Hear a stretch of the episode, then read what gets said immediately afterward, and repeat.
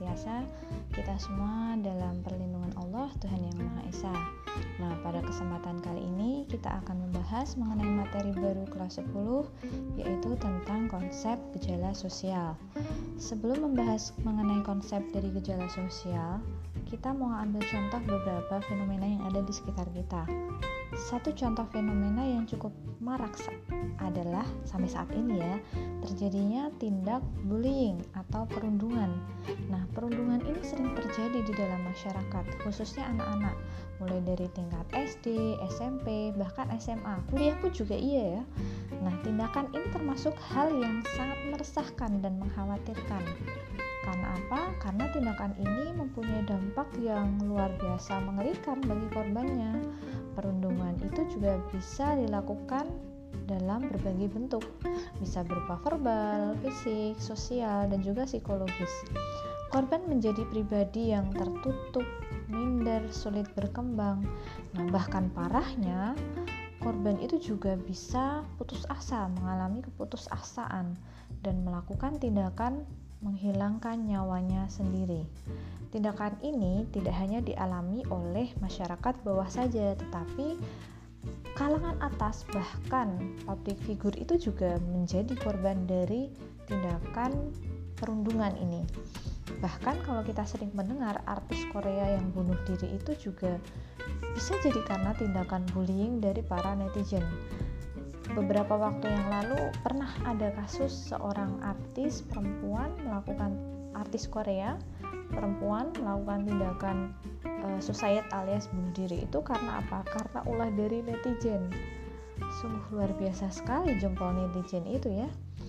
Nah, kita ambil contoh yang lain. Perkembangan teknologi komunikasi. Sekarang itu yang namanya ponsel pintar bukan suatu hal yang mewah lagi, ponsel itu menjadi hal yang sangat biasa dan menjadi benda wajib yang dimiliki oleh siapa saja, termasuk generasi muda saat ini, mulai dari anak SMA bahkan sampai ke anak yang masih kecil itu sudah mengenal yang namanya ponsel pintar.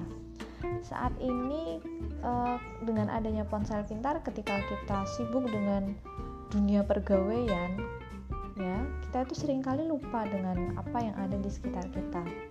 Waktu kita berkumpul dengan teman yang seharusnya kita gunakan untuk mengobrol tapi kadangkala kita itu malah lebih asyik dengan dunia kita sendiri.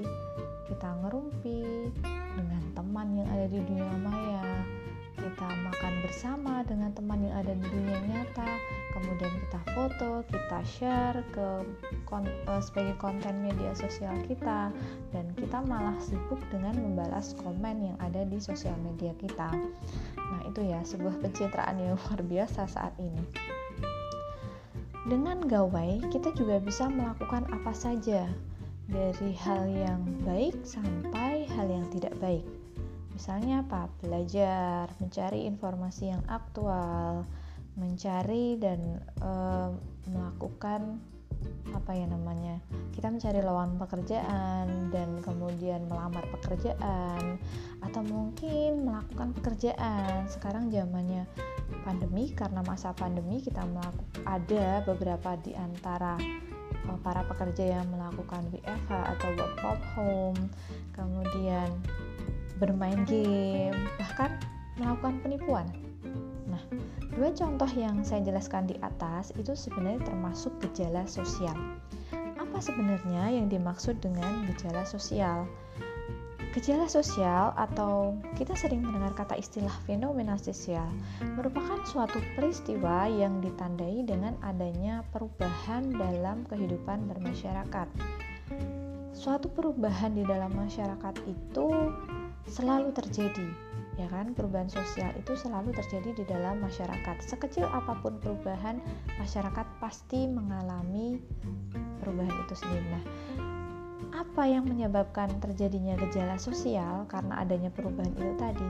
Karena beberapa aspek yang saling berkesinambungan dan saling mempengaruhi itu dapat menimbulkan adanya suatu masalah sosial Meskipun sebenarnya gejala sosial itu tidak selalu berupa masalah sosial ya. Jadi gejala sosial itu nanti e, bisa berlangsung secara normal ataupun tidak. Begitu. Jadi gejala sosial itu bisa berupa sesuatu hal yang positif, tapi bisa juga sesuatu yang sifatnya negatif. Fenomena di dalam masyarakat ini itu memang sebenarnya saling terkait satu dengan yang lain. Nah, keberadaan ini tadi, keberadaan fenomena yang saling terkait satu dengan yang lain, ini dapat menimbulkan perubahan pada aspek lainnya. Karena fenomena saling terkait, maka dapat menimbulkan perubahan pada aspek yang lain. Gejala sosial yang tidak dikehendaki sebagai gejala patologis itu termasuk suatu bentuk penyimpangan. Sekarang kita melihat di dalam masyarakat kita. Tadi ya contohnya tentang bullying. Bullying itu sesuatu hal yang sifatnya negatif. Tapi ketika kita melihat fenomena yang kedua yang kita bahas mengenai dunia eh, perkembangan dunia teknologi komunikasi itu dua hal yang bisa positif bisa juga negatif dengan adanya teknologi informasi yang luar biasa sampai saat ini kita bisa melakukan mempermudah pekerjaan kita bisa uh, mempermudah proses belajar kita tetapi di sisi lain dia juga memiliki sisi negatif kita bisa mendapatkan informasi yang tidak benar kita bisa menjadi korban penipuan dan lain sebagainya informasi yang tidak baik. Nah, jadi memang yang namanya teknologi komunikasi itu seperti dua sisi mata uang yang mana dua sisi itu tidak bisa kita pisahkan satu sama lain seperti itu. Nah, sekarang kembali ke gejala sosial. Gejala sosial itu mempunyai beberapa macam dari berbagai macam aspek, ya kan? ada berbagai macam ragam gejala sosial. Apa saja? Di sini saya akan hanya akan apa ya memberikan contoh saja ya. Nanti untuk selanjutnya kita, kita akan membahas di episode yang lain. Yang pertama adalah aspek ekonomi. Aspek ekonomi ini berkaitan dengan perkembangan perekonomian seperti misalnya uh, pusat perbelanjaan yang semakin marak kita bisa melakukan belanja dari rumah uh, kemudian maraknya online shop kemudian mudahnya bertransaksi kemudian lembaga keuangan pengangguran inflasi dan sebagainya. Itu termasuk gejala sosial dari aspek ekonomi. Nah kemudian aspek sosial. Aspek sosial ini berkaitan dengan perkembangan nilai norma sosial, keluarga, organisasi sosial, interaksi sosial, gerakan sosial, masalah sosial, masalah pergaulan, dan sebagainya.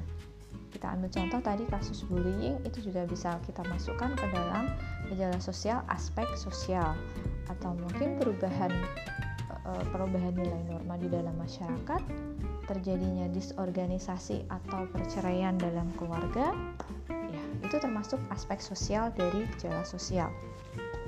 Kemudian yang ketiga adalah aspek budaya. Aspek budaya ini berkaitan dengan produk budaya, kesenian, model pakaian, bahasa. Nah, seperti itu. Seni, kesenian, eh, produk-produk budaya yang lain itu termasuk gejala sosial dari aspek budaya. Misalnya apa? kita mau membaca uh, membaca novel online bisa kita mau mendengarkan musik bisa. Sekarang kan banyak aplikasi mendengarkan musik ya. Kemudian aspek teknologi. Nah aspek teknologi ini terjadinya perkembangan teknologi informasi teknologi transportasi, teknologi apalagi ya, misalnya teknologi uh, geofisika. Uh, untuk mendeteksi terjadinya tsunami. Nah, kalau gempa sulit ya, belum ada teknologi untuk mendeteksi gempa. Tapi kalau mendeteksi tsunami sudah ada. Kemudian aspek yang kelima, aspek pembangunan. Aspek pembangunan ini terkait dengan pembangunan fisik dan juga non fisik. Pembangunan fisik misalnya pembangunan jalan raya, kemudian bangunan dan sebagainya. Kalau uh, pembangunan jalan raya saat ini yang sedang menjadi sorotan itu adalah pembangunan jalan raya tol Jogja Solo ya. Kemudian aspek agama yang keenam berkaitan dengan perkembangan organisasi agama, aktivitas keagamaan dan juga kerukunan agama. Misalnya apa? Misalnya organisasi keagamaan yang berkembang ataupun misalnya kemudahan uh, atau fenomena fenomena saat ini ya uh, apa namanya kemudahan bagi umat Islam dalam melakukan umroh. Umroh itu sekarang sudah bukan lagi hal yang mewah tetapi sudah lebih mudah dilakukan. Kemudian aspek yang ketujuh adalah aspek politik. Aspek politik ini berkaitan dengan kebijakan politik politik uang perebutan kekuasaan dan sebagainya. Ini berkaitan dengan kekuasaan politik itu. Yang kedelapan adalah aspek hukum. Pelanggaran hukum jual beli hukum ya kan? Seperti itu dan sebagainya. Ada banyak sekali aspek-aspek dari uh, gejala sosial yang ada di dalam masyarakat kita. Nah, nanti silahkan kalian belajar lebih lanjut lagi mengenai berbagai macam aspek ini dan kita akan lanjut ke faktor dari terjadinya gejala sosial. Ada dua faktor utama mengapa gejala sosial secara umum ya ini secara umum bisa terjadi. Yang pertama adalah faktor kultural, yang kedua adalah faktor struktural. Kalau faktor kultural ini adalah faktor yang berasal dari lingkungan sosial budaya masyarakat dan faktor ini berkaitan dengan tingkah laku dari masyarakat. Sudah menjadi habit dari masyarakat itu sendiri. Misalnya terjadinya kemiskinan. Kenapa orang menjadi miskin? Oh, karena faktor kultural misalnya. Faktor kulturalnya apa? Karena orang itu malas sehingga orang itu tidak bisa mendapatkan wealth atau apa namanya kesejahteraan, kemakmuran yang lebih. Seperti itu. Berkaitan dengan habitus atau kebiasaan dan juga tingkah laku dari masyarakat. Kemudian faktor struktural, faktor struktural ini berkaitan dengan kebijakan pemerintah secara struktural dan ini berkaitan dengan kebijakan yang dibuat pemerintah sehingga menyebabkan terjadinya gejala sosial yang biasanya tidak dikehendaki. Kita ambil contoh tadi kemiskinan. Kalau kemiskinan secara kultural disebabkan oleh tingkah laku atau habit yang dimiliki oleh masyarakat, kalau kemiskinan disebabkan oleh faktor struktural, ini berkaitan dengan kebijakan pemerintah. Misalnya apa? Misalnya pemerintah memberikan bantuan yang tidak merata atau pemerintah melakukan e, pembangunan pendidikan yang tidak merata sehingga masyarakatnya tidak mendapatkan pendidikan secara merata. Nah, itu juga termasuk faktor struktural atau bisa juga kebijakan yang memang tidak pro dengan dengan rakyat, kebijakan yang hanya mementingkan kepentingan dari pejabat pemerintah. Nah, itu termasuk gejala sosial karena adanya faktor struktural. Nah, demikian penjelasan saya mengenai konsep dari gejala sosial. Semoga penjelasan saya di atas dapat menambah pemahaman bagi kalian semua. Sampai jumpa di pembahasan yang lain. Wassalamualaikum warahmatullahi wabarakatuh.